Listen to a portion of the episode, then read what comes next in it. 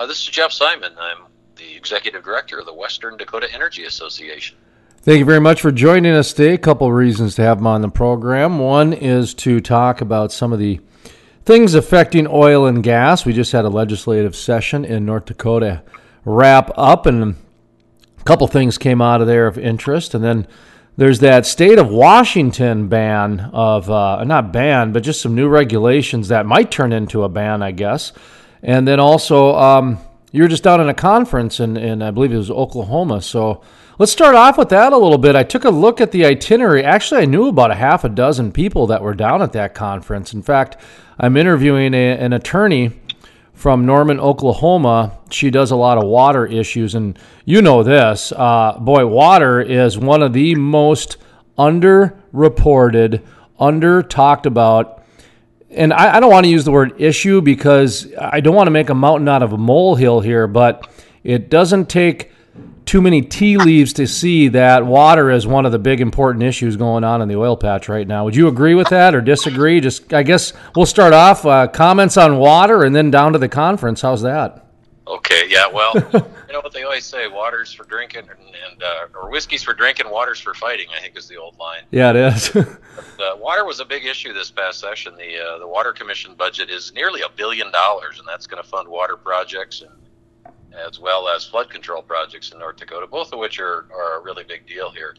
Um, you know, uh, produced water is uh, was kind of a, a, an issue as part of the uh, the pore space legislation that came out of this past session. That uh, that c- kind of turned turned into a sort of a sleeper issue. It didn't. Not too many people saw that one coming. Mm-hmm. Um, but I mean, what it amounts to is a, a Supreme Court decision in 2017 took into consideration legislation that was passed in 2009 that dealt with. Actually, it was contemplating you know the idea of carbon sequestration, the whole CO2 storage idea, and it uh, took a look at that in the context of uh, oil and and uh, you know produced water wastewater disposal wells, and potentially pulled into play the prospect of requiring oil companies to compensate uh, landowners for oil that is uh, discharged or injected, re-injected back into the same unit from which it's produced, which you know it's a long, t- long-standing kind of common law sort of thing that companies are allowed to do that. They they do have to pay for surface disturbance, but not for the uh, you know the use of the space underground to inject the water. That that was resolved. So. How about down at that conference down in Oklahoma? Um, I noticed there were a few Bakken presenters specifically from North Dakota. Um, I just a few, two or three off the top of my head. Uh, did did the Bakken and, Nor- and North Dakota have a pretty good presence down there at that conference that you attended in Nor- in uh, Norman, Oklahoma? IOGC. What, what was the the whole? Yes. Yeah. The uh, State Oil and Gas Compact Commission. It's basically the National Association of State Oil and Gas Regulators and it was actually it was in downtown Oklahoma City is where it was uh, where it was happening at. That's um, it. Sorry about that. Not Norman, Oklahoma, Oklahoma City. Okay. You know the the main public program re- really kind of kicks off with something that's kind of cool. It's a it's a roundtable where um, each of the uh, regulators from the states and provinces. There were I believe five provinces from Canada uh, presented as well there.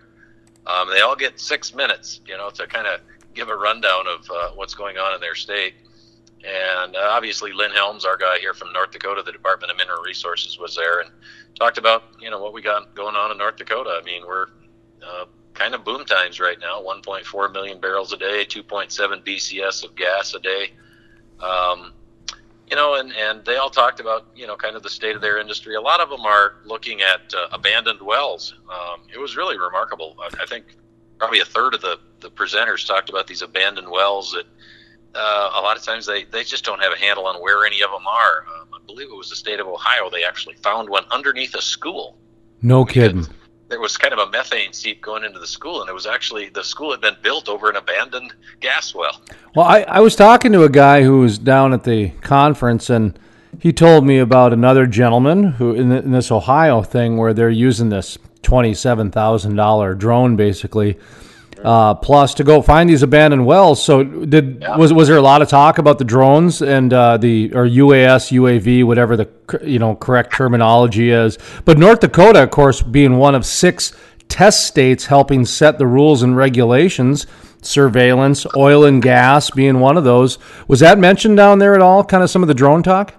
Absolutely. Okay. Yeah, that's a big part of the technology. You know, that's really kind of uh, you know what the, a lot of the states are trying to do is just to get a handle on it right now. I think North Dakota pretty much knows where they are. I mean, the drilling just started here in the 1950s, so uh, you know they have a pretty good handle on it. But some of these other states, I mean, these are these are pre-turn of the century, and I'm talking the 1800s to 1900s turn of the century wells that have been there for more than 100 years. Uh, but you know, if they haven't been you know properly plugged, they're they're a hazard, and a lot of these states are still trying to get a handle on that. It's kind of remarkable. I saw that um, EERC, the Energy Environment Research Center, was represented down at the conference too. What were they talking about? Yeah, well, Jay Almlie was there from. Oh, it was Jay. Okay. Jay uh, Jay leads the project uh, called iPipe, uh, Integrated Pipeline uh, Technology. I can't recall exactly the acronym, but it's uh, you know it's using technology to identify and to prevent um, possible leaks, pipeline leaks. That's really the target of it.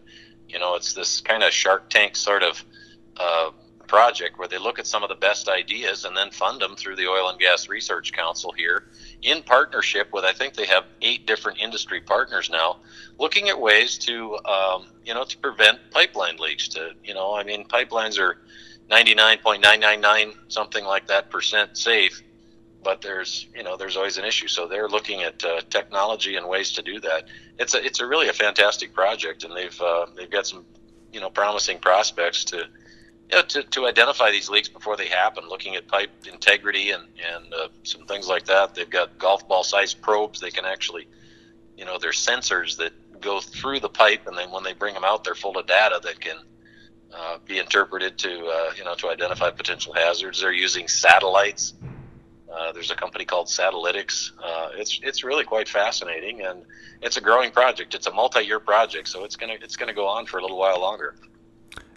Anything about big data going on? Because a lot of the stuff that you were talking about, of course, leads to big data, big data, however you want to describe yeah. it. That's been a term in the industry for about five years. It's um, it's growing, you know, and, and you know how, how it goes. That stuff's exponential. So all of a sudden, out of nowhere, we just might start hearing about it as the new normal is just that sort of thing. Much like how the UAS, UAV talk has been going. You know, pr- pretty soon we're going to be able to pinpoint specific, you know, blight on a potato plant, and a little remote censored real time robot will go out and perfume mist the potato blight, and that, that that'll save a small fortune on pesticides and everything else.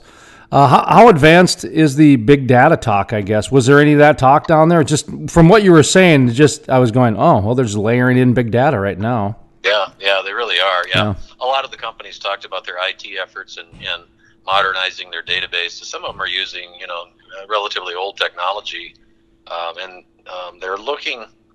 Uh, the, the, regulators are looking at, you know, I think um, a lot of your listeners, Jason, are probably familiar with the Frac Focus website where you know they, they kind of built a clearinghouse on hydro, hydraulic fracturing technology and and disposal and all sorts of information. Well, the, the oil and gas regulators are looking at building a database of kind of best regulatory practices to, to kind of get a handle on this, what they're doing in terms of using technology and, and uh, analyzing data to, to spot trends perhaps. And, you know, uh, it's, it's all fascinating. Technology is, you know, we all know it's growing exponentially, and it's it's a continuing challenge to kind of keep a handle on it.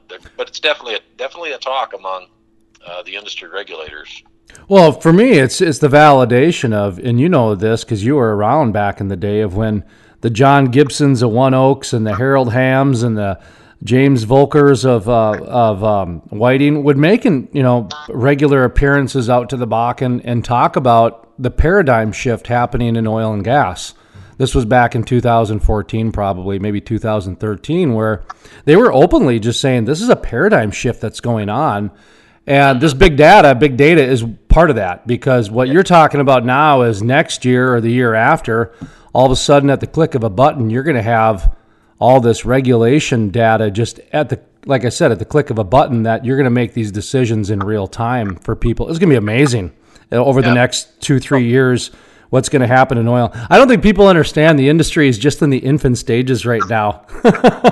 well, true, and, and that, that especially I think applies to completion technology. Totally, absolutely. some major major changes. I mean, just in the past uh, two three years here.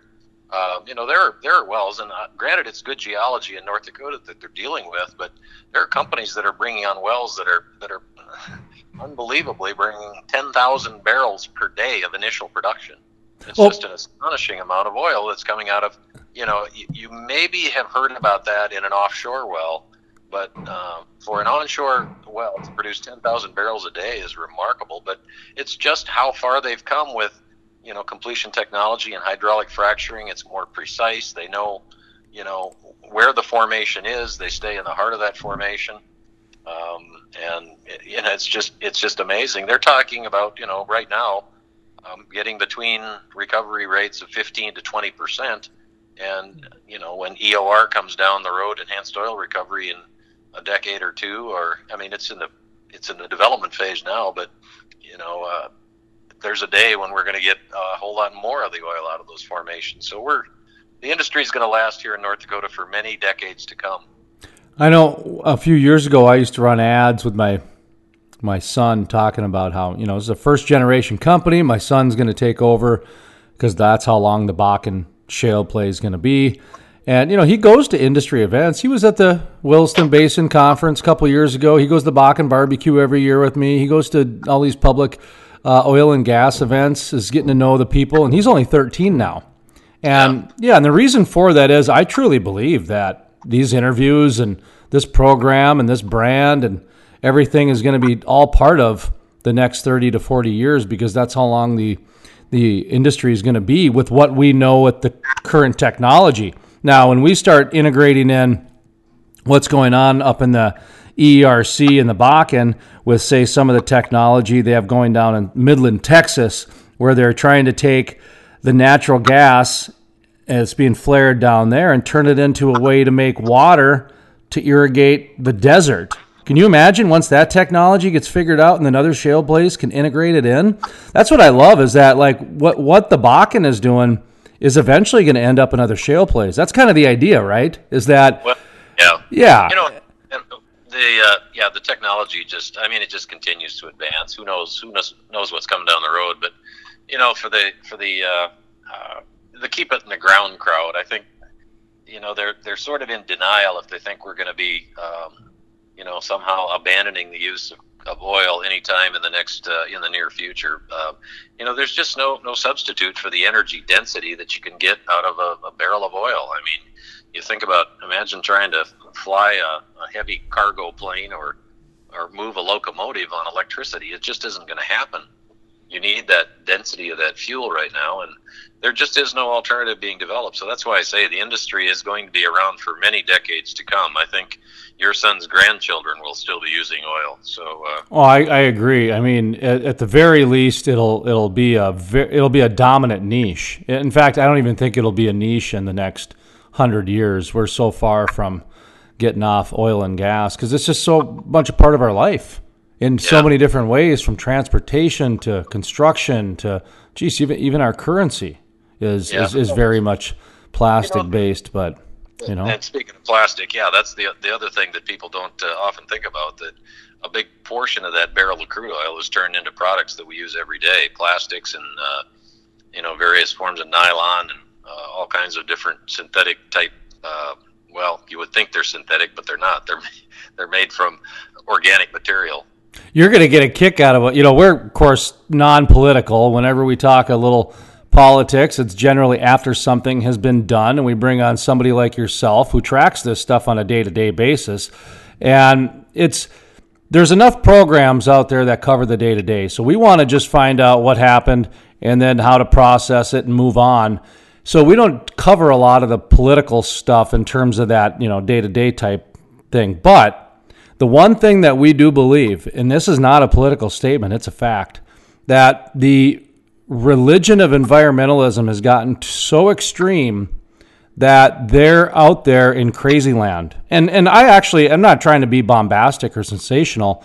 I just my, my evidence is this, and and you'll get a kick out of this because you know how hard we try not to be political here. So this is going to sound political. Is you have two presidential candidates, legitimate presidential candidates. Now, Elizabeth Warren and Bernie Sanders are considered legitimate presidential candidates within the Democratic Party. Now, whether they're Democrats are legitimate or not, that's a whole different argument. But for for argument's sake, you have two presidential candidates that are talking about in their platform, we want to ban drilling.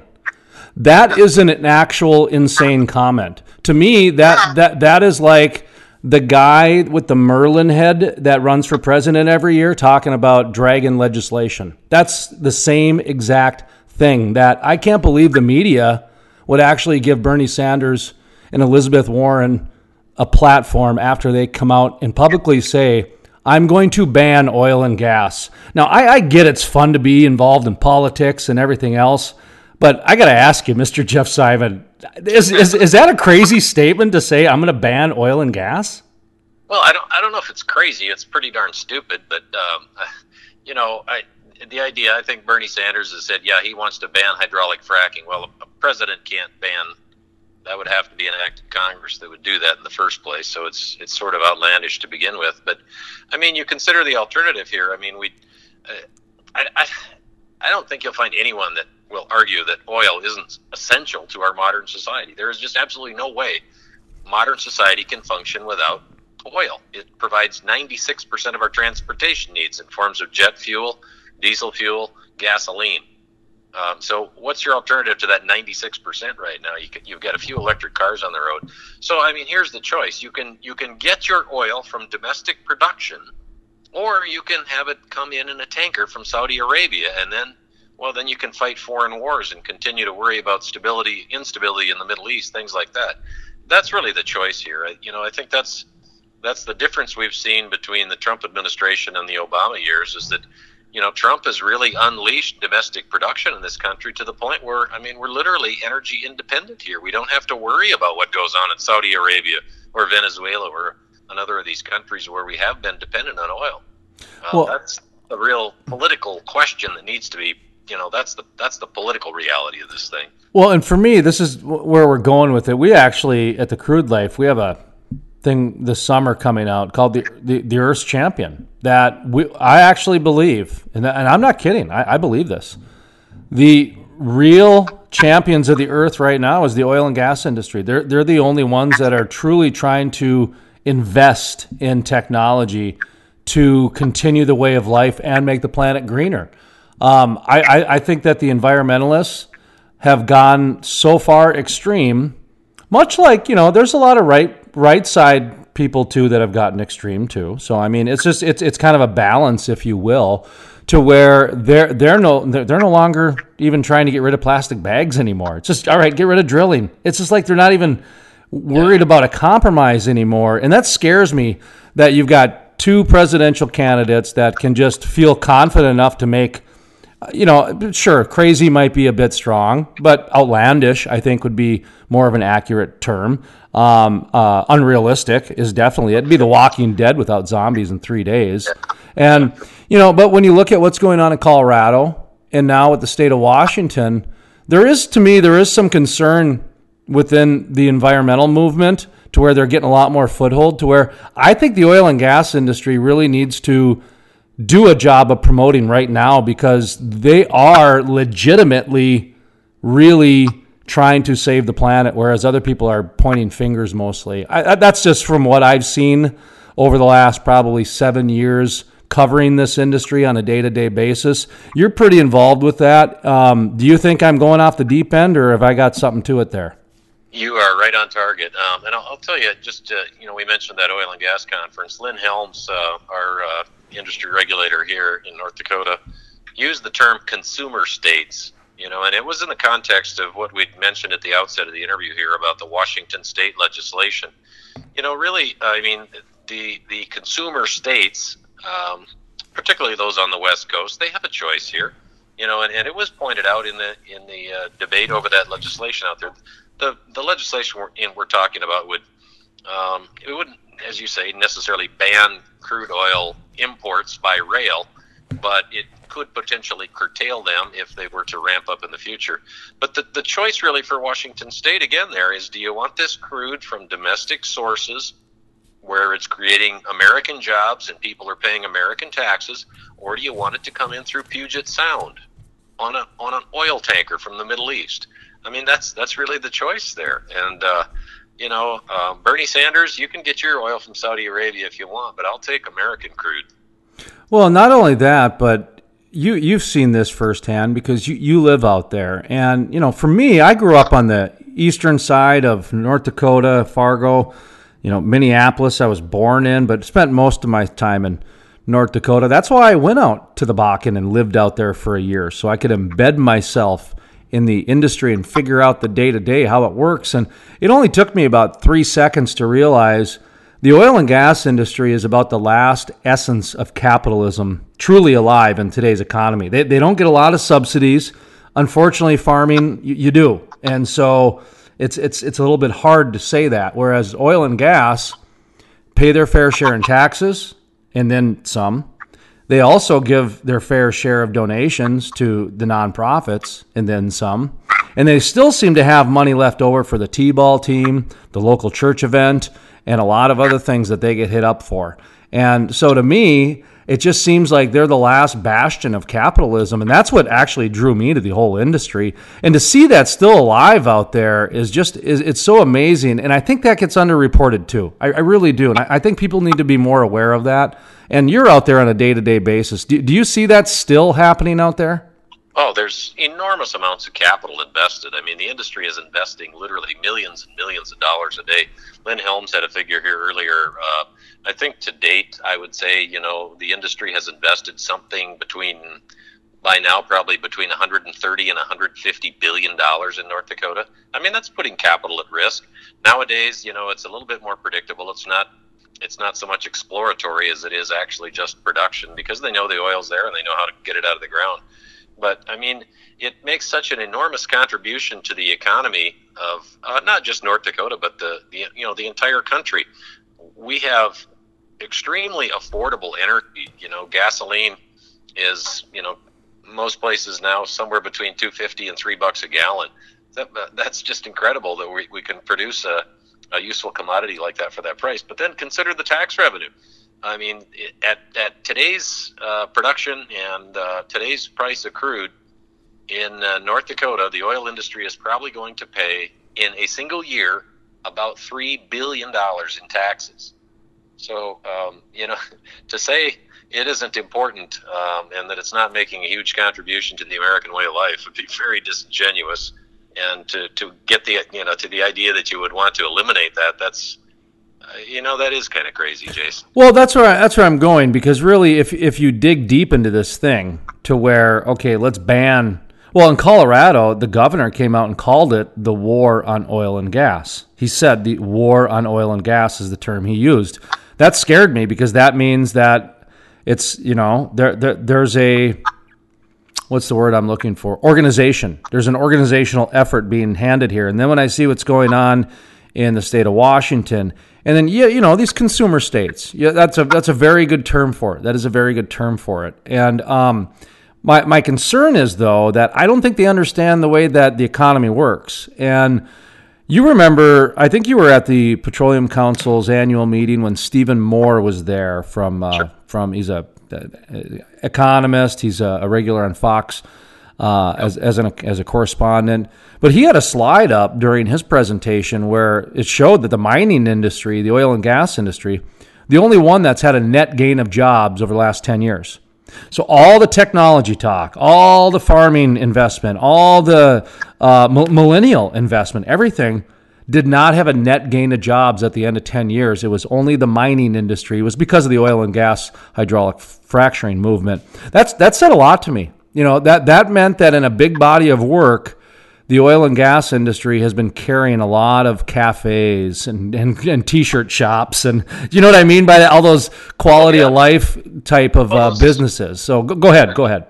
Well, those I mean those dollars uh, recirculate in our economy. I mean that's that's the, the kind of the message by by making energy affordable. Um, people have more disposable income for all the other life's pleasures. It's you know, uh, I was, uh, I, I, one of my uh, uh, avocations, I guess you might call it, is I, I spend a little time on Twitter, kind of trolling the environmentalists out there. Oh, You know, it's it's kind of fun when you, you know just to kind of make fun of them because they're just so um, you know so out of touch with what's really going on out there, and you know to, to point out the fallacy of, of their argument that you know somehow we're going to live without this. Are you kidding me? I mean, consider you know where you're going to be without gasoline, and and I mean it, it, the people leading those consumer states, you know, if they if they're going to step up and stop using gasoline and and uh, diesel and jet fuel, well, you know, then I'll maybe start listening to them. But you know, until they do that, I mean, they're just they're just being hypocrites.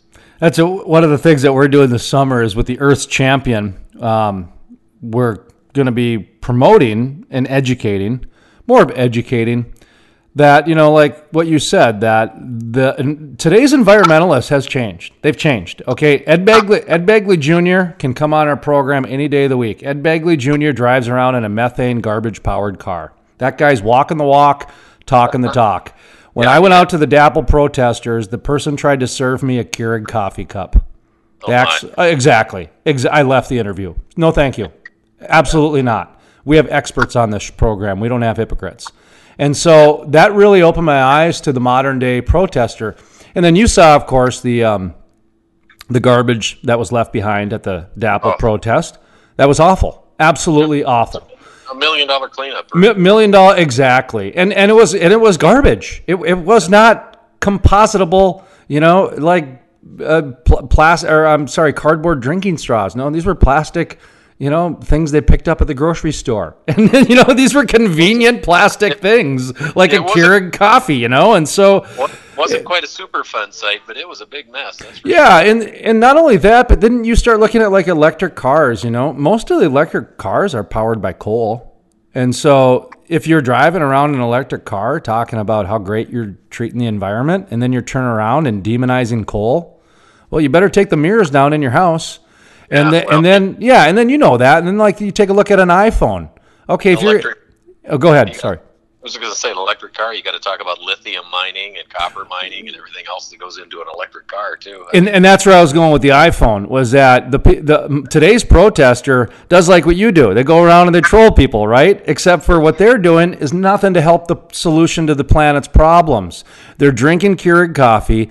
iPhones take 28 rare minerals. Okay, I'm sorry, elements. 28 Yeah. rare elements. And that's what we're talking about the batteries and the electric cars and so the people on the oil and gas side and the in innovation side, they're not the ones pointing fingers at the people that are actually trying to solve the problems. It's the ones who that are talking about the environmental movement as this great way of life. Those are the ones who are actually causing more problems than solutions in my eye. Now, it it I, I believe I have a lot of evidence, so that's why I'm saying this is not a political statement from the crude life's point of view. This is a fact, and we're going to go out and we're going to educate that fact this summer in a very fun way. And you know, we'd love your help because you know exactly what we're talking about. Exactly. So, Well, go you know, ahead. I mean, the, the fact is, Jason, the, the evidence is there in science. You know, it's science and economics. I mean, it, it, that's the, the the downfall of the environmental organizations. I think the the science, so-called science that they use, has been so vastly corrupted. It's you know the whole climate groupthink thing is just it's just unbelievable now that there are people out there that think carbon dioxide is causing hurricanes. It's just I mean it's utter nonsense. But you know scientists are dependent on government revenue. You know the the you know the science that, that promote that level of activism are, are dependent on it and you kind of you can't cut through that mentality these people are not looking at real objective science they're not considering rational economics when you talk about energy and where you're going to get it and how it's produced and its net contribution to the to society we need to get back to those fundamentals of good science good economics Well, and common sense seems to help too. You know, I mean, you know, there there was a time where the oil and gas industry and the environmentalists were working together. I mean, you you don't have to dig too deep into an oil and gas company to see that they have renewable energy departments and they have in, you know research and development because they understand that you know that, that they're they want to make money too, and there's a demand out there. And but when you start looking at the state of Texas, I don't know if they, they got into this much down at the conference you're at or you've been following, but all those McMansions down there that put up solar panels in the last three years that they they've been trying to track, none of them made money. None of them. They all costed them money. So all they did was subsidize themselves to to you know look trendy and be kind of cool. And they, and they openly admit it now. That's that. All that was was nice hubcaps on their car because it did nothing for their energy bill. Well, you know what we have to what what I think society has to recognize is that we have a we have a a clean environment in the United States because we can afford it. You know, if if you don't have a prosperous economy, you can't afford to do the research that's going to lead to that breakthrough. You can't mandate some sort of technological breakthrough by by banning what we have now. It just doesn't it doesn't make sense. We we just need to support ongoing research if we're going to have these breakthrough technologies. And in North Dakota, our folks we devote a lot to research. We've got a lignite research council, oil gas research council, and a lot of research goes on at the universities in the valley over there, Grand Forks and, and Fargo, North Dakota State, and UND. They're doing all sorts of research into energy and looking for better ways to do things, and agriculture too, for that matter. Brought up a good point that I should bring on a buddy of mine who's been traveling to China the last 20 years. And that's what he talks about. He goes, You'd be amazed at how much that country has cleaned up. He goes, When I first went there, you couldn't even walk across a bridge because the rivers smelled like raw sewage. And, you know, some of the areas in the city were just so polluted with with smoke and that sort of stuff. Well, they they've we've sold them our intellectual property. We've consulted. We've gone over, and the nice thing is is that we are helping different countries clean up their their their deal. There's a great uh, a number of books out there that talk about the ethical argument for oil and gas that really just talks about bringing third world countries out of the third world. And quite honestly, if you look at it from that perspective, you don't need to dig much deeper than that. I mean, well, just in the just in the past thirty years, uh, you know, the, the portion of the global population that's in you know dire poverty has dropped uh, from it was about 30%. Now it's less than 10%.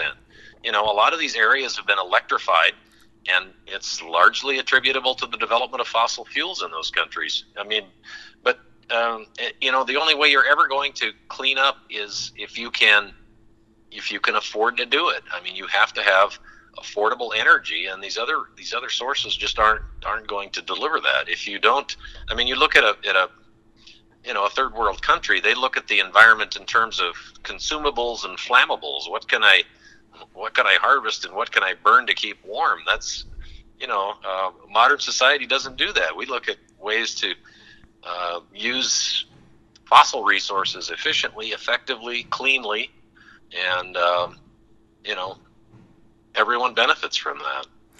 Geoff Simon, Western Dakota Energy Association, on the line with us, wrapping up here as we concluded the 2019 legislative session in the state of North Dakota, which his organization follows very closely. They've got a weekly newsletter. Of course, you can always sign up for. They give you a great little snapshot of week in review of news and quick links of different things as well. Uh, talk to me about some of the uh, few things that we need to keep an eye on for the next uh, year or two till the next legislative session. Some things that oil and gas uh, people need to be aware of here now in, in the in the Bakken?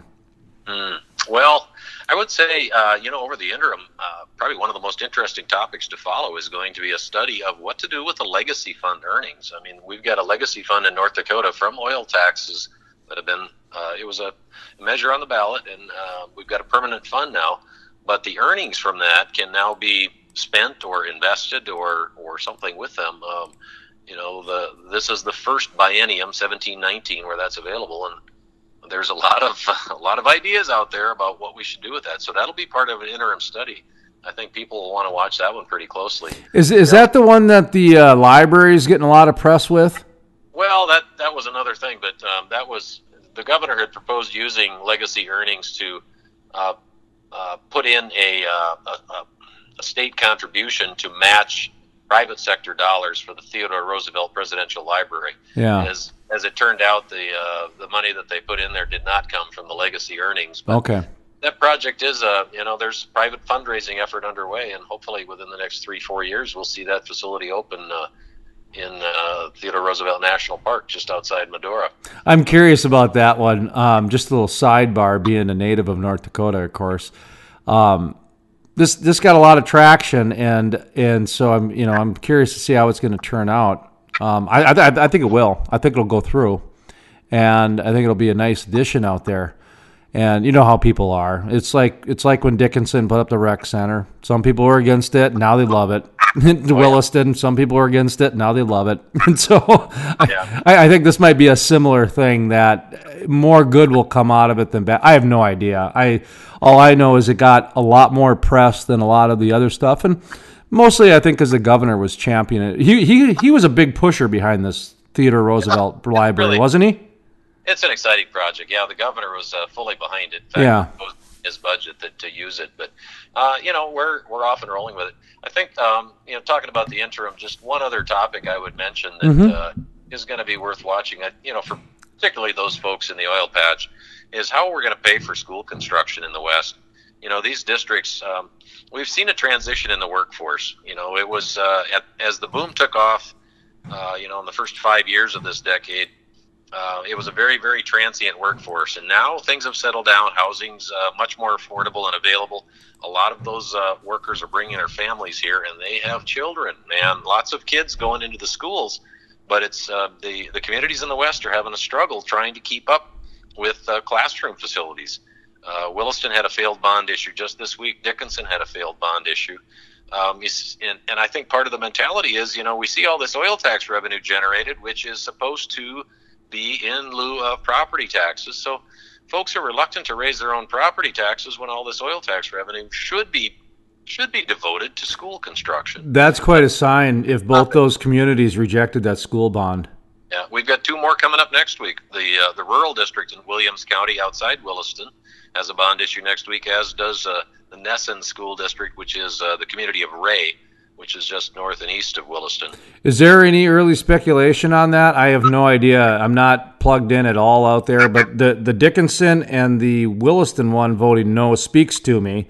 Um, yeah. are, are the rurals primarily following suit with that, or is it just too early to tell they're a wild card?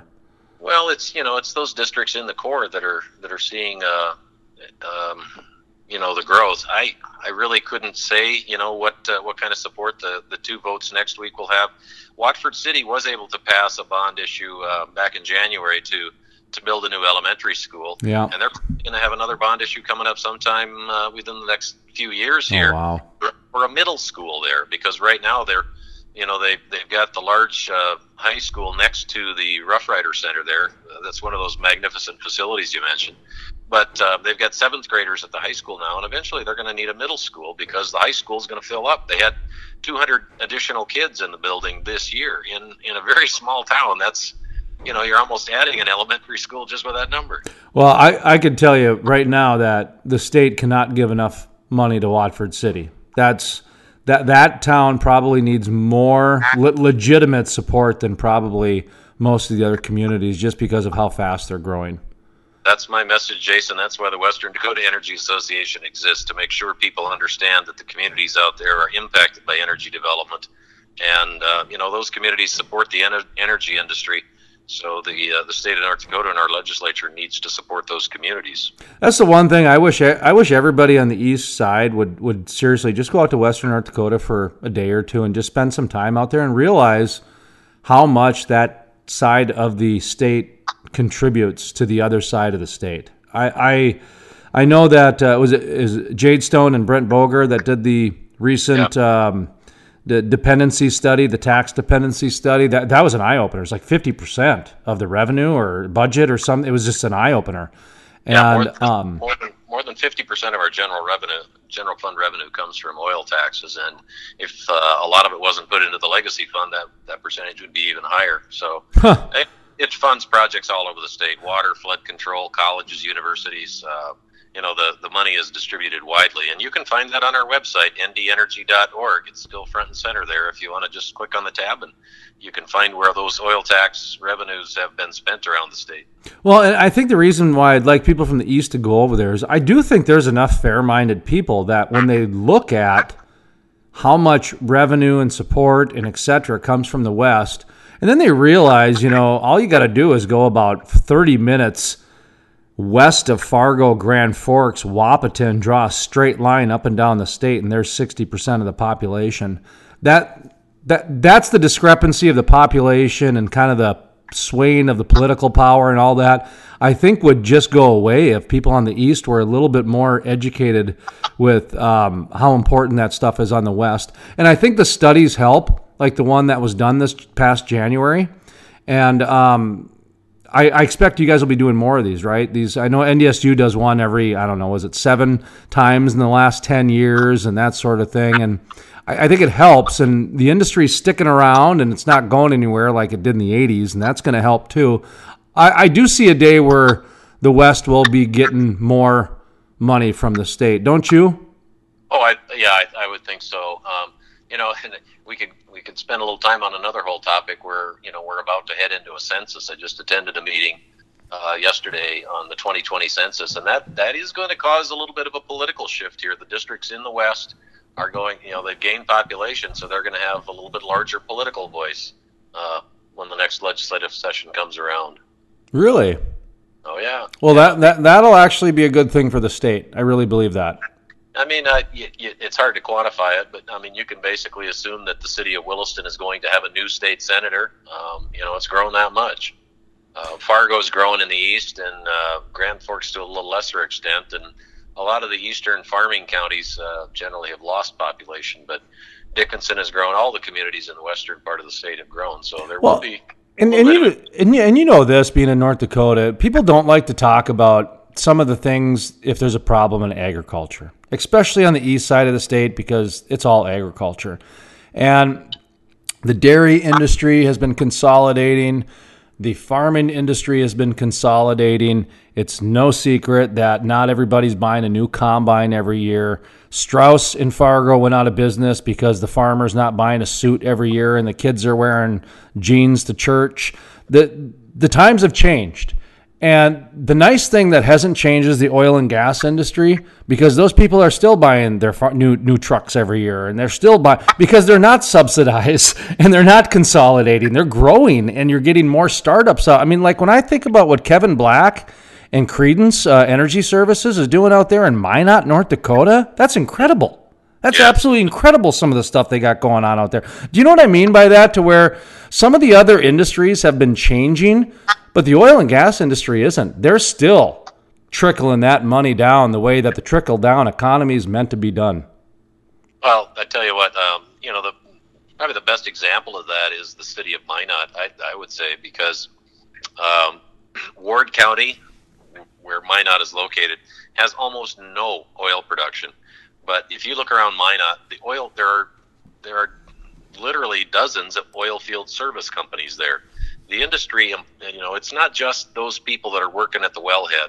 There are dozens and dozens of different types of service industries that support the oil industry, from you know, oil field clothing to pipes and pumps and lubricants and on up. I mean, you name it. Um, it's it's a very big uh, spin-off kind of thing that you see. I mean, they're just the industry just ripples throughout the entire economy of Western North Dakota. Well, wrapping up, what should people uh, know about Western Dakota Energy Association and uh, what you guys are keeping tabs on and get that newsletter on their in inbox? Yeah, well, you can go to our website, ndenergy.org, and sign up for the newsletter on there, or you can read the back issues there too. You can also uh, catch up on our legislative reports. Uh, they're, they're all posted online as well uh, to kind of recap it for yourself. But we're just going to continue looking out for the cities, counties, school districts, townships uh, that are impacted by energy development in the western part of the state. That's our job.